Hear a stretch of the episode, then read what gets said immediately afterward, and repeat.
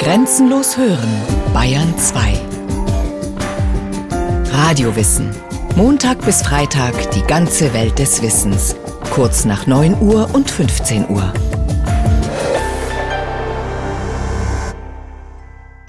Wer hat ihn nicht schon am eigenen Leib erlebt? Jenen Augenblick, da einem das Blut in den Kopf schießt und man am liebsten auf der Stelle unsichtbar würde. Etwa wenn man mitten in einem Vortrag oder Referat den Faden verliert. Wenn man beim Abschreiben oder bei einer Flunkerei ertappt wird. Wenn man als Zuhörer bei einem feierlichen Anlass den Hustenreiz oder Lachzwang nicht beherrschen kann. Wenn man vom Türsteher eines angesagten Clubs abgewiesen wird. Wenn man Probleme beim Einparken offenbart. Wenn man in einem Klassikkonzert zwischen zwei Musiksätzen als einziger klatscht. Wenn man eine Toilette betritt und dort bereits jemanden sitzend vorfindet.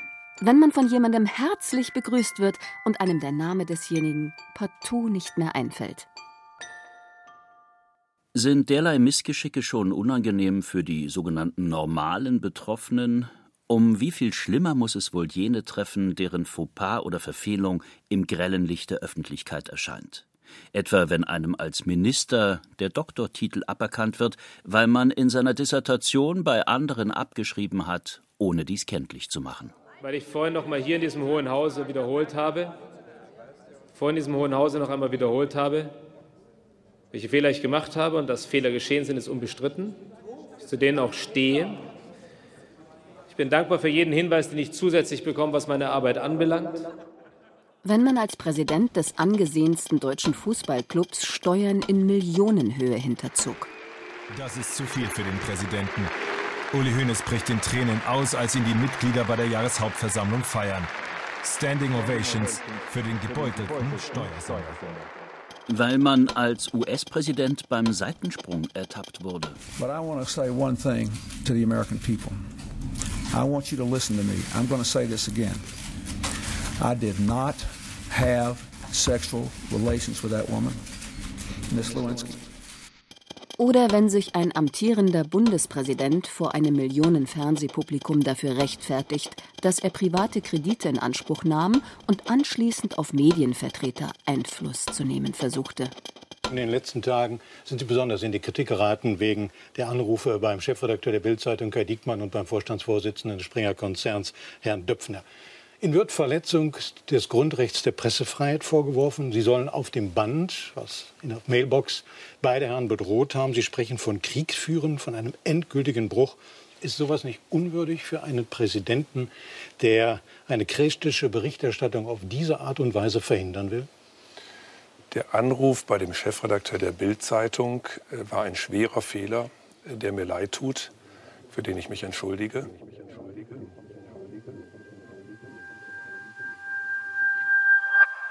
Peinlichkeit, Schuldgefühle, Verlegenheit, Blamage, Scham oder Schmach.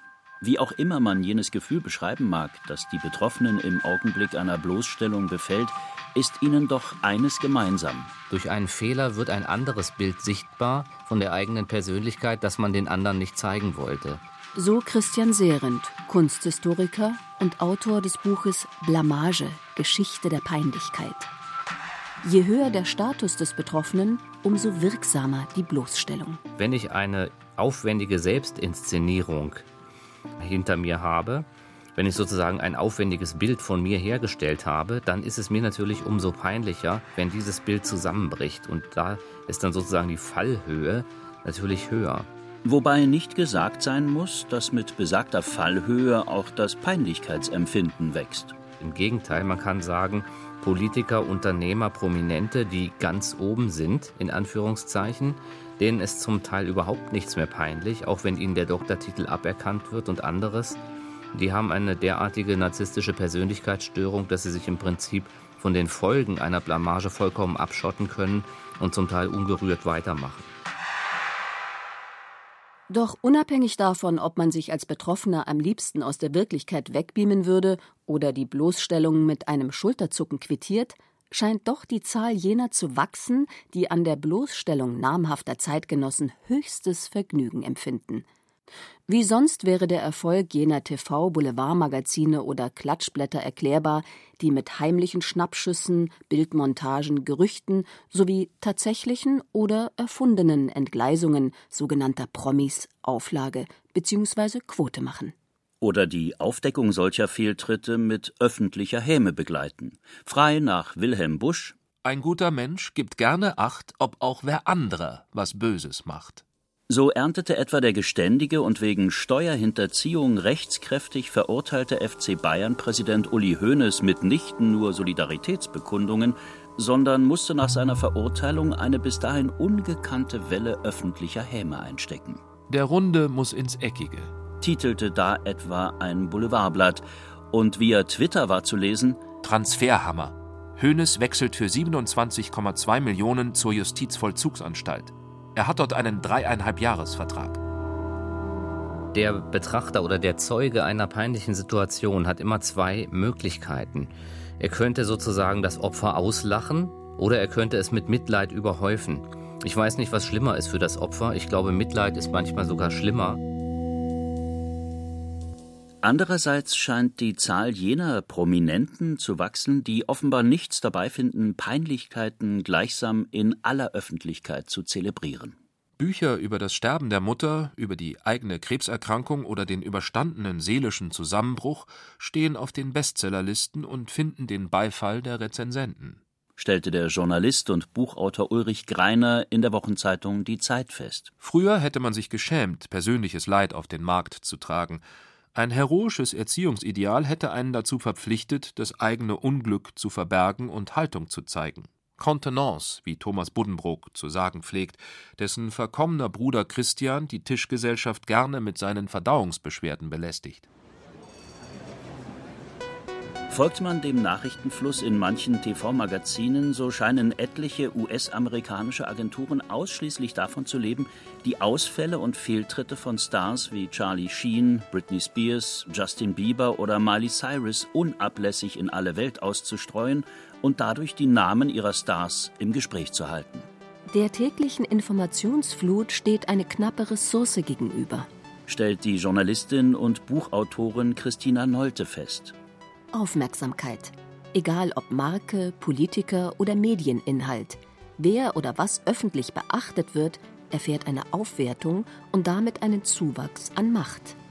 Der Kampf um Aufmerksamkeit ist nicht nur in den Massenmedien, sondern auch in Wirtschaft und Politik zu einem zentralen Steuerungsmechanismus geworden.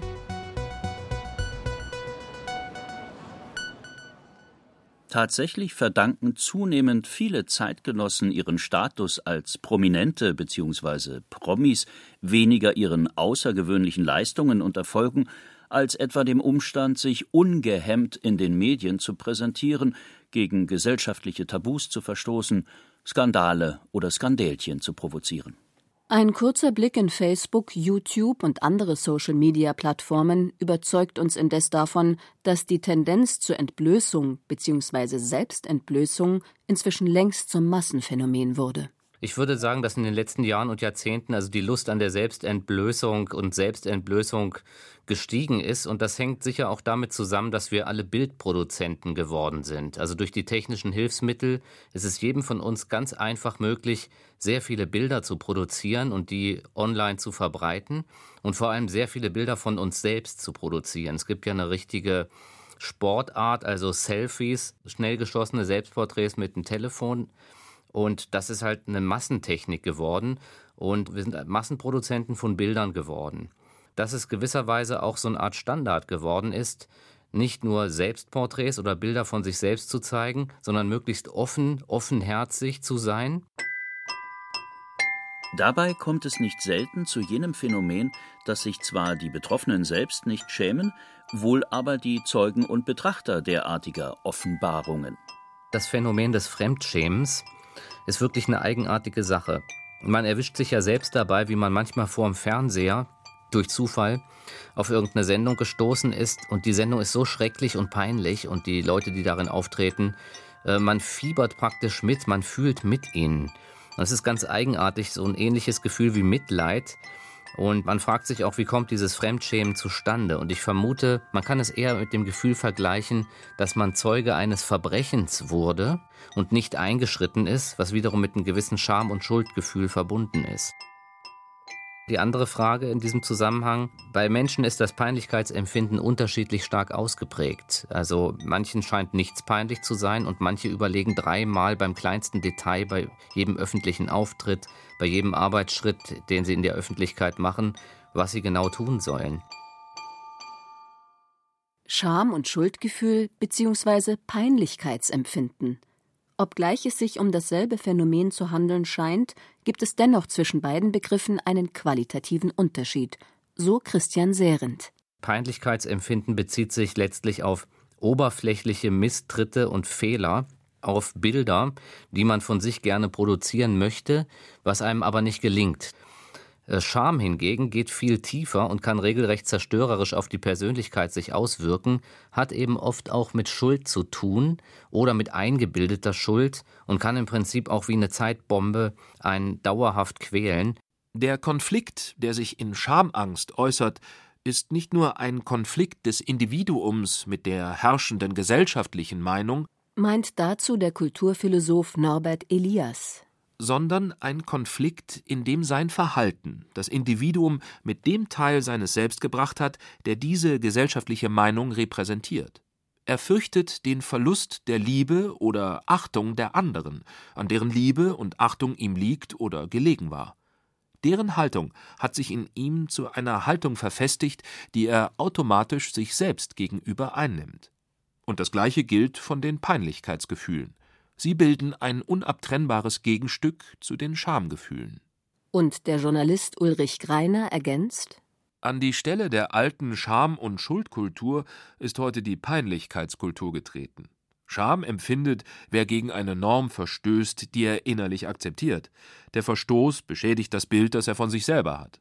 Das plötzliche Gewahrwerden dieser Beschädigung unterliegt, wenn sie einmal eingetreten ist, nicht mehr seiner Kontrolle. Es überläuft ihn heiß, er möchte im Boden versinken, und das geschieht ganz unabhängig davon, ob es Zeugen gibt. Man kann sich fürchterlich eines Fehltritts schämen, den niemand bemerkt. Peinlichkeit hingegen braucht Zeugen. In der Tat bedeuten die Begriffe Peinlichkeit und Scham auch von ihrer Wortherkunft her etwas vollkommen Unterschiedliches. Während in dem Wort Peinlichkeit die Wortbedeutung Strafe, lateinisch poena bzw. Schmerz, englisch pain, mitschwingt und nicht von ungefähr an jene Gerichtsordnungen des 16. Jahrhunderts erinnert, in denen es von peinliche Fragen, peinlicher Strafe, peinliche Klage, peinliches Gericht, peinlicher Behandlung, peinliche Rechtfertigung nur so wimmelt, geht der Begriff Scham etymologisch auf die indogermanische Wurzel kam bzw. kem zurück, was mit Zudecken, Verschleiern oder Verbergen übersetzt werden kann. Dazu der Psychologe Jens Tiedemann: Dies macht deutlich, wie eng das Gefühl der Scham mit der Vorstellung des Sich-Verbergens verbunden ist. Wenn man sich schämt, möchte man sich verbergen, dem Blick des anderen entziehen, im Erdboden versinken. Im Extrem versinkt die Welt um einen herum. Das Schamerleben hat aus dieser Perspektive also mit dem Gesehenwerden von bestimmten Inhalten oder Selbstanteilen zu tun, für die wir uns schämen. Dem Beobachter, und sei es auch nur dem internalisierten Beobachter, kommt somit im Schamerleben eine sehr große Bedeutung zu. Was uns also hier beschämt, so die Philosophin Alice Holzhey Kunz, ist nicht der spöttische oder verächtliche oder gar demütigende Blick bestimmter anderer, sondern es genügt die Erfahrung, überhaupt im Blick von anderen zu stehen. Es ist dies jener vergleichbare Gedanke, den der Philosoph Jean-Paul Sartre in seinem Hauptwerk Das Sein und das Nichts so formulierte: Wenn es einen anderen gibt, wer er auch sei, wo er auch sei, was immer seine Bezüge zu mir sein mögen, auch wenn er auf mich nicht anders als durch das bloße Auftauchen seines Seins einwirkt, ich habe ein Außen, ich bin eine Natur. Mein Sündenfall ist die Existenz des anderen, und die Scham ist, wie der Stolz, die Wahrnehmung meiner selbst als Natur, wenn auch eben diese Natur mir entgeht und als solche unerkennbar ist. Forscht man nach den Urgründen besagten Unbehagens, so landet man bei jenem Urgefühl, das wir als Angst bezeichnen. Christian Saehrendt: Sowohl bei Schamgefühlen, aber auch bei den etwas leichteren Peinlichkeitsgefühlen, bei der Angst vor einer Blamage, ist der entscheidende Punkt, dass das Bild, was ich den anderen Menschen von mir zeigen möchte, dass das zerstört wird. Wenn das zerstört wird, was an sich gar nicht so schlimm ist, wird eine Art Urangst geweckt, nämlich eine Art Isolationsfurcht. Man glaubt, wenn die anderen sehen, wie man wirklich ist, oder wenn man sozusagen den anderen etwas vorgemacht hat und die herausfinden, dass man gar nicht der ist, der man zu sein vorgab, dann könnten sie einen ausstoßen. Das ist natürlich heute nicht so gefährlich wie in der Steinzeit, wo man dann in der Wildnis außerhalb der Sippe auf sich gestellt wäre. Aber sowas kann führen zum sozialen Tod, zur Isolation, zum Verlust von Freundeskreisen, Partnern und Milieus. Fragt man, welche Quellen des Scham- oder Peinlichkeitsempfindens sowohl in vergangenen Jahrhunderten als auch in der Gegenwart besonders nachhaltig wirkten, so landet man mit Christian Saehrendt bei den beiden Begriffen Körperscham und Kompetenzscham. Also Körperscham bezeichnet im Prinzip alles, was auf einen Kontrollverlust bei Körperfunktionen hindeutet. Also im Prinzip alles, was uns vom Tier oder vom Säugling unterscheiden soll. Wir sollen ja als Erwachsener zumindest unseren Körper beherrschen und eben diese primitiven Verdauungsvorgänge, Schwitzen und diese ganzen körperlichen Signale sollen wir ja möglichst unter Kontrolle haben. Da ist sozusagen die Kulturschicht drumrum. Wenn uns das nicht gelingt, entsteht sofort eine peinliche oder komische Situation. Die andere Quelle peinlicher Ereignisse ist die Kompetenzscham. Kompetenzscham bedeutet immer, ich kann etwas nicht, wie ich es eigentlich können sollte, oder ich kann etwas nicht, von dem ich behauptet habe, dass ich es kann. Dabei beobachten wir das scheinbare Paradox, dass Scham- und Peinlichkeitsempfinden einerseits wie eh und je in den einzelnen Individuen wie in der Gesellschaft wirksam sind, während sich andererseits Schamlosigkeit als probates Mittel zum sozialen Aufstieg erweist. Wir leben in einer weitgehend entformalisierten Gesellschaft, der die alten Verhaltensregeln nicht mehr viel sagen, behauptet der Journalist Ulrich Greiner. An ihre Stelle aber ist eine schwer überschaubare Vielzahl neuer Regeln getreten, deren Verletzung nicht minder Scham oder Peinlichkeit verursachen kann. Ihre Kehrseite besteht darin, dass es nicht mehr genügt, sich allseits verbindlichen Normen zu fügen, sondern dass man den wechselnden Geboten der beruflichen Laufbahn, der sozialen Umgebung, des je aktuellen Erscheinungsbildes zu folgen hat. Die Übertretung dieser Gebote führt nicht mehr, wie in den heroischen Zeiten der Schuldkultur, in die tragische Katastrophe, sie führt lediglich zu einem Gefühl des persönlichen Versagens. Dass dies im Laufe der Menschheitsgeschichte nicht immer so war, erklärt der Kulturphilosoph Norbert Elias. Peinlichkeitsgefühle werden umso vielfältiger und umfassender, je ausgedehnter und differenzierter die Gefahrenzone ist, durch die das Verhalten des Einzelnen geregelt und modelliert wird, je weiter die Zivilisation des Verhaltens geht. Als Wendepunkt in der europäischen Kultur macht Elias jenes selbe 16. Jahrhundert fest, in dem die peinliche Gerichtsordnung Karls V. den Peinlichkeitsbegriff zur alles bestimmenden Strafnorm erhebt. Dieses Vorrücken fällt zusammen mit der beschleunigten Verhöflichung der Oberschicht. Es ist die Zeit, in der die Abhängigkeitsketten, die sich in dem Einzelnen kreuzen, dichter und länger werden. Die Zeit, in der immer mehr Menschen immer enger aneinander gebunden sind und der Zwang zur Selbstkontrolle wächst. Wie die wechselseitige Abhängigkeit, so wird auch die wechselseitige Beobachtung der Menschen stärker. Die Sensibilität und dementsprechend die Verbote werden differenzierter. Und differenzierter, umfassender, vielfältiger wird gemäß der anderen Art des Zusammenlebens auch das, worüber man sich schämen muss, das, was man an anderen als peinlich empfindet. Die Konsequenz, so Elias? Je mehr die großen und lauten Ausbrüche von Lust oder Unlust durch Selbstzwänge zurückgehalten, gedämpft und verwandelt werden, umso größer wird die Empfindlichkeit für Schattierungen oder Nuancen des Verhaltens, umso sensibler werden die Menschen für kleinere Gesten und Formen. Schließlich wenn der Gebrauch der Waffe mehr und mehr eingeschränkt wird, wenn Fremd- und Selbstzwänge zugleich den Einzelnen die Äußerung von Erregung und Wut durch einen körperlichen Angriff immer schwerer machen, werden die Menschen allmählich immer empfindlicher gegen alles, was an Angriff erinnert. Schon die Geste des Angriffs rührt an die Gefahrenzone. Es wird schon peinlich zu sehen, wie ein Mensch dem anderen das Messer so reicht, dass die Spitze auf ihn gerichtet ist. Um zu erläutern, dass vergleichbare Empfindlichkeiten mitnichten als Rückschritt, sondern im Gegenteil als kultureller Fortschritt anzusehen sind, nennt Buchautor Christian Saehrendt ein weiteres Beispiel. Die unbeabsichtigte sexuelle Annäherung, also eine unabsichtliche Berührung einer erogenen Zone, ein Annäherungsversuch, der gar nicht so gemeint war, das hat in manchen Kulturen und zu manchen Zeiten im Prinzip zum Kriegsfall, also zur gewaltsamen Auseinandersetzung geführt. Später wurde sowas oft nur noch als peinlich empfunden. Also das Peinlichkeitsempfinden diente in diesem Sinne als Aggressionsdämpfer und ist eine kulturelle Leistung. Und Ulrich Greiner resümiert: Wir leben in einer weitgehend entformalisierten Gesellschaft, der die alten Verhaltensregeln nicht mehr viel sagen. Das klingt nach Freiheit. Ihre Kehrseite besteht darin, dass es nicht mehr genügt, sich allseits verbindlichen Normen zu fügen, sondern dass man den wechselnden Geboten der beruflichen Laufbahn, der sozialen Umgebung, des je aktuellen Erscheinungsbildes zu folgen hat.